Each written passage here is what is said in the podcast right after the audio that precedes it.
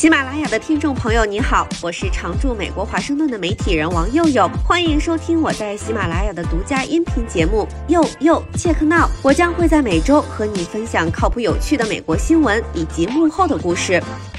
大家好，我是王佑佑。最近美国纸牌屋戏太多，共和党众议院保守派叛乱把议长搞下台，导致美国国会众议院陷入瘫痪。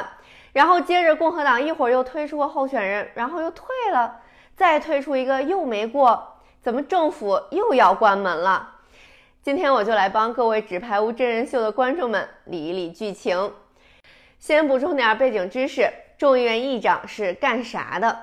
美国国会有参众两院，众议院议长当然就是众议院的头，通常是由多数党领袖担任，由众议院成员投票选出来的。议长安排对待决立法进行全体投票，赋予这个职位强大的把关作用。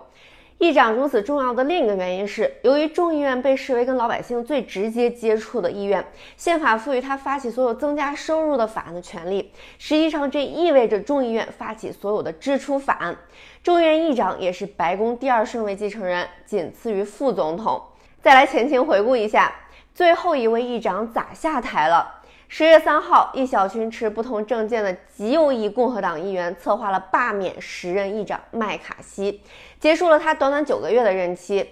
由于共和党在众议院的多数席位非常微弱，四百三十五位议员里，共和党占二百二十一个席位，民主党占二百一十二个席位，还有两个席位是空缺的。所以，假设所有民主党都赞成罢免他，只要有五位共和党议员也赞成，他就得走。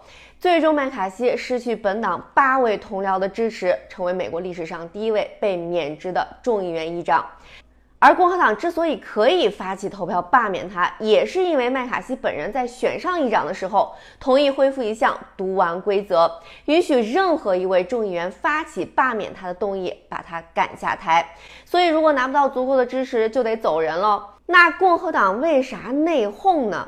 因为共和党党内的保守派对麦卡锡跟民主党达成交易感到失望，他们说这削弱了共和党控制联邦预算赤字的目标。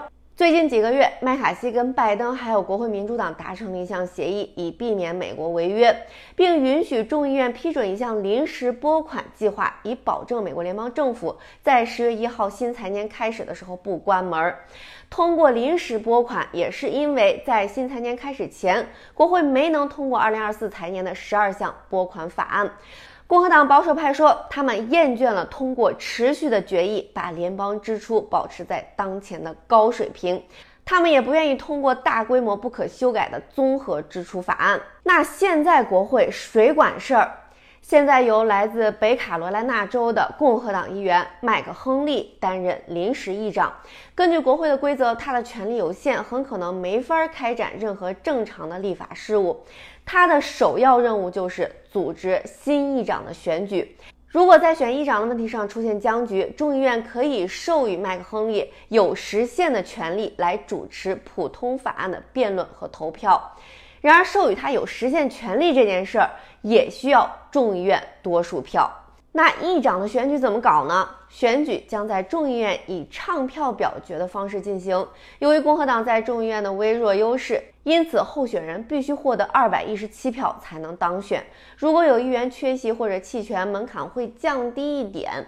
之前有人问特朗普能不能当议长，既然他在党内呼声挺高的，当然不行。美国宪法规定，议长必须从议员里选出来。特朗普现在又不是众议员。那这个过程需要多长时间呢？没法预测。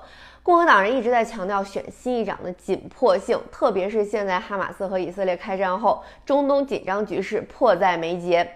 共和党也希望避免重蹈一月份十五轮投票的覆辙，所以想在众议院全院正式公开投票前，在党内达成一致。但要是党内能达成一致，麦卡锡也不会下台了。下一位议长可能是谁呢？之前来自路易斯安那州的议员斯卡利斯宣布参选，因为他是众议院共和党党鞭，也就是二把手，所以一开始很占上风。很快在十月十一号，在众议院共和党闭门投票里击败了来自俄亥俄州的议员乔丹。当时这条消息出来，有网友让我介绍介绍斯卡利斯，我没动笔，怕还没发出来，剧情又转向了。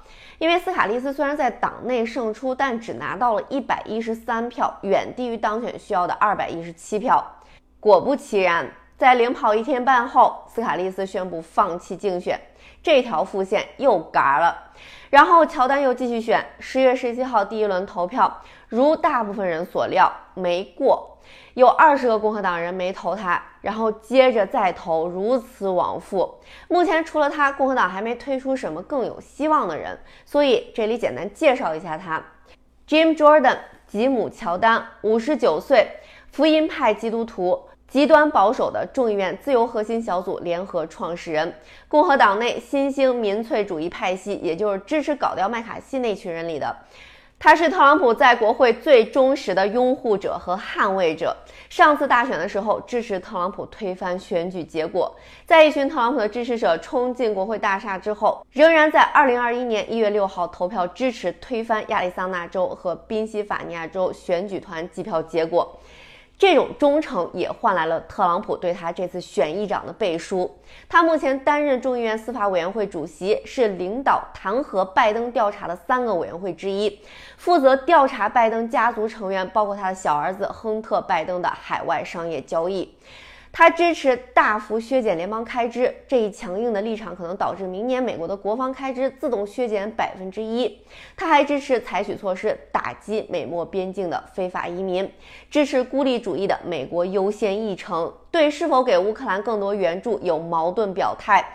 在巴以冲突问题上，他提出给以色列广泛的援助，制裁伊朗的石油业，并承诺在十一月中联邦预算耗尽前为军队提供更多资金。民主党人目前是个啥态度？坐山观虎斗，希望鹬蚌相争，渔翁得利。因为他们觉得极右翼乔丹要是当议长，会把独立选民推向民主党，有助于民主党在2024年重新夺回众议院的主导权。这一个个算盘打的，那没有议长，众议院能干啥呢？由于美国联邦政府将于11月18号再次耗尽资金。而且对乌克兰的额外援助、中东局势不断变化等重大问题都亟待应对，但鉴于临时议长的作用有限，预计众议院不会授予麦克亨利全部议长权力，所以共和党人在选出新议长之前，在这些问题上都无法取得任何进展。不过众议院委员会还可以正常开展业务。接下来会发生什么？今年一月，麦卡锡经过四天十五轮投票，对党内极右翼做出重大让步之后，才最终获得足够的支持当选议长，选举时常创下历史记录。这次选新议长，不知道会不会再刷新记录？有分析认为，乔丹如果想当议长，估计得拉点民主党的票才行。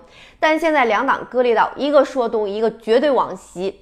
美国已经非常撕裂的政治分歧还在继续加深，纸牌屋真人秀充满意外，每天地铁老人脸刷新番，剧情太离谱，越来越麻木。现在回想起来，前议长保罗瑞安英年早退还挺明智的，专心赚钱，少长皱纹，多活几年。大家接下来有需要插播番外答疑的，欢迎留言。今天就聊到这儿了，拜拜。以上就是本期节目，我是王佑佑，欢迎在喜马拉雅订阅收听。佑佑切克闹，我们下期再会。